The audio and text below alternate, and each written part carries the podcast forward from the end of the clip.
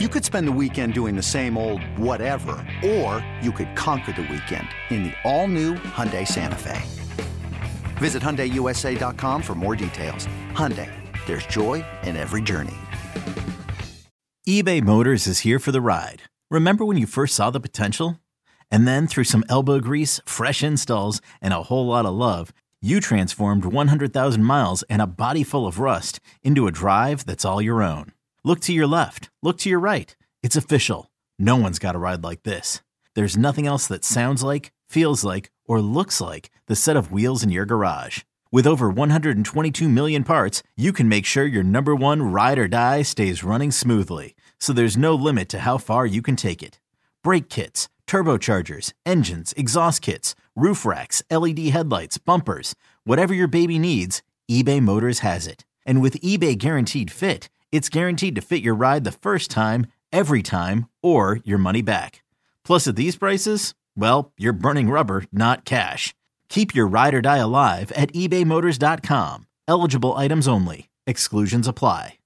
For all NBA, for all NBA Warriors, you are now tuned into Golden Spaces with Nat and Justin.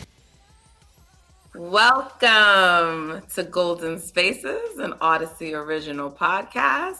I am Natalie, also known as Natfluential on Twitter and elsewhere, and I'm joined with my wonderful co-host Justin Grant, the Package JG, and I'm happy. That's why I'm talking like this. This is vibes because the Warriors dominated the Clippers for the most part from beginning to end. Is that what you saw, Justin? Domination? Yeah, pretty much. It, it definitely looked like they were missing their two best players, and that's what it's supposed to look like. So exactly, I want no close game. If tonight would have been a dogfight, I would have been tight because you know I was tight about Houston being that close. Right, right. So yeah, they they took care of business. Easy, easy dubs.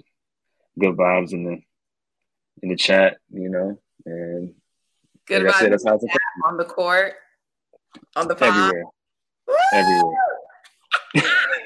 this is the way y'all can't see me because I'm dancing. It's a good thing we don't do this show on video anymore. Um, yeah, because I'm happy. I'm like super excited. Seriously. Um. All right. So what? Like, I mean, so I, I okay. Where do we start? Like for me, I think it's the noticeable change with putting Dre and Wiggs together with that second unit. Like, I just feel Mhm. like that's a big difference maker. So you probably agree, but tell me why that works. And also, is it sustainable over the course of the season? Um, yeah, it's as, it's as sustainable as Jay's health is. You know, like if he tweaks something or just has to sit out, then it can obviously be disastrous for the starting lineup and that unit itself.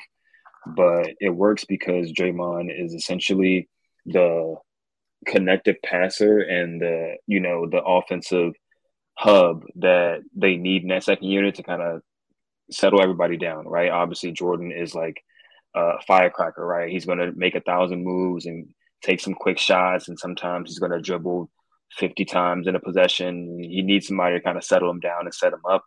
Dante is another guy who, for the most part, might make good decisions, but he has his moments where he might just kind of go off the rails a little bit and try to make a play that is a little risky. Um, and then the other bigs usually that are out there or, or wings that are out there are guys that just kind of play off of them and then they might touch the ball and just shoot it real quick, right? So Draymond just kind of gets everybody set up. He, you know, holds the ball at the top of the key. Everybody passes and cuts and stuff like that off of them. And he's also an amazing screener himself. So it just makes it way easier for Jordan and and Dante and Wiggs to kind of get the shots that they need to get. Um, and then defensively, obviously, he just he quarterbacks everything. He's going to get the rebound, push and transition. He's going to tell everybody where they need to be.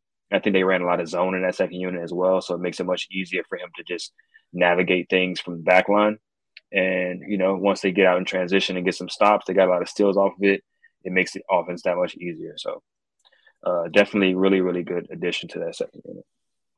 So Lamb got the primary bulk of the minutes with that unit. Um, what does that mean for Joku? I mean, I I Lamb was solid tonight. You know, um, he had been looking a little shaky in the last few games. Um, I don't know if that's because two of those were on the road, right? I mean, we kind of talked about this a little bit on the last episode that like role players play better at home. So I don't know if that's what it was, but you know, he looked solid tonight. So even though some would say I slandered him tonight, I really didn't. I just asked what he did to get like a permanent spot in the rotation, you know, because I get the things that he does well, totally get it, but also like he makes mistakes. Sometimes he's great out there and that gets other guys benched, you know, and I feel like it doesn't get I mean, shoot, like JP got yanked tonight like after blowing a layup, you know? And mm-hmm. so I just, I don't know. Like, I mean, Joku was out there tonight, but, and Moody still is not seeing the court. So, I mean, I'm just, is Lamb a permanent fixture? Like, I just, I don't understand. And like, I guess I can't really say shit because he played well tonight, but I would like Joku to be getting more minutes. And I know Moody, I mean, it's going to be tough with Dante, but I just, I don't, I don't know what to make of it. Yeah, I think Lamb, I mean, Lamb and Moody not necessarily aren't, aren't necessarily competing for minutes just right. because, you know, obviously they don't play the same position. Lamb's a little bit stronger, bigger. Um, and I think he's playing next to Draymond primarily because, you know, he he does uh, all the connective things that they needed him to, that they need him to do and he stretches the floor out a little bit more than Joku does. Like even if he doesn't like even if he isn't a legit shooter, he's more of a shooter than Joku is, and he gets respected a little bit more than Joku does. And then the little subtle things that he does, like Steph's running to his corner, he dribbles forward a little bit and allows Steph that corner shot that he loves to get that relocation three. Stuff that Joku doesn't really do as often. Did you see when it happened? It was, it was delayed. delayed. But it happened. I was like, all right, I gotta give this nigga credit because reluctantly because right. I was having flashback to, to Kelly Oubre. right. And guys who just don't do it, right? So I'm sorry. Yeah, he, I'm just, sorry, he does the warrior you. things.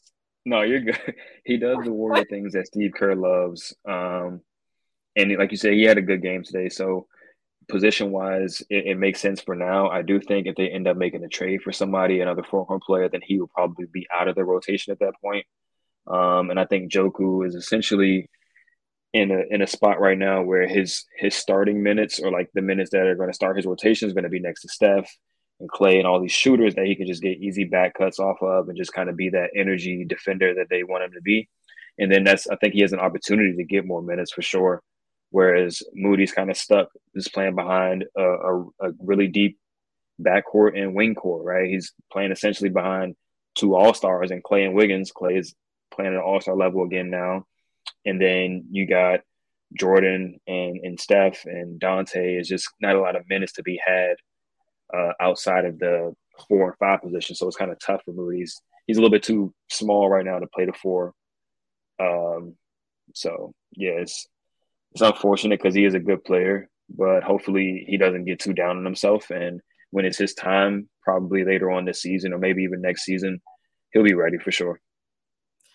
I mean, at this point, unless something happens to Dante, and I'm not wishing that, it looks like it's going to be next season because Dante, well, Dante has, does he have a player option or is it a team option? It's a player option, I think, uh, right? I'm pretty sure it's a player option, and I'm pretty sure he's going to decline it because if things go the way they're supposed to go, he should be getting a bigger contract than what that player option is, you know, offering him.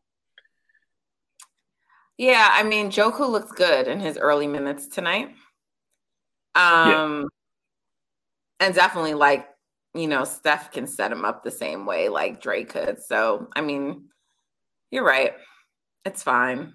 I think I just want to see more Joku. Um, Mm-hmm. I yeah. think I think we end up. I think we will. Um, they're just keeping his leash a little bit shorter, or just you know, I don't really like using the term leash because obviously we're not we're not yeah. they're like human beings. Yeah. But they're you know what I mean though. Um, I think they're just setting the foundation for him early and say, all right, you can build upon this, but we're not going to give you too much just yet. Uh, and I think that's kind of how they should play it, especially with the young guys, because the talent level is there, but the discipline maturity, consistency isn't always there as it is with the young guys. So, mm-hmm. uh, yeah, just I think they should slow play it like how they're doing it right now. This episode is brought to you by Progressive Insurance. Whether you love true crime or comedy, celebrity interviews or news, you call the shots on what's in your podcast queue. And guess what? Now you can call them on your auto insurance too with the Name Your Price tool from Progressive. It works just the way it sounds. You tell Progressive how much you want to pay for car insurance, and they'll show you coverage options that fit your budget. Get your quote today at progressive.com to join the over 28 million drivers who trust Progressive. Progressive Casualty Insurance Company and Affiliates. Price and coverage match limited by state law. Okay. All right. Well, there you have it. Um, so there were some other things. The defense looks better. The defense looks much better. Um, For sure. And welcome back, Clay. What a welcome sight to see Clay back. You know, I mean, right. he looked really good. I mean, he was a little more quiet in the second half, but he just just just looks like Clay That's the best way I can describe it. I mean, he's not pressing, he's cutting to the rim again. He's not just settling for threes. When he is taking the three, like his feet are set, like it's a shot he should be taking.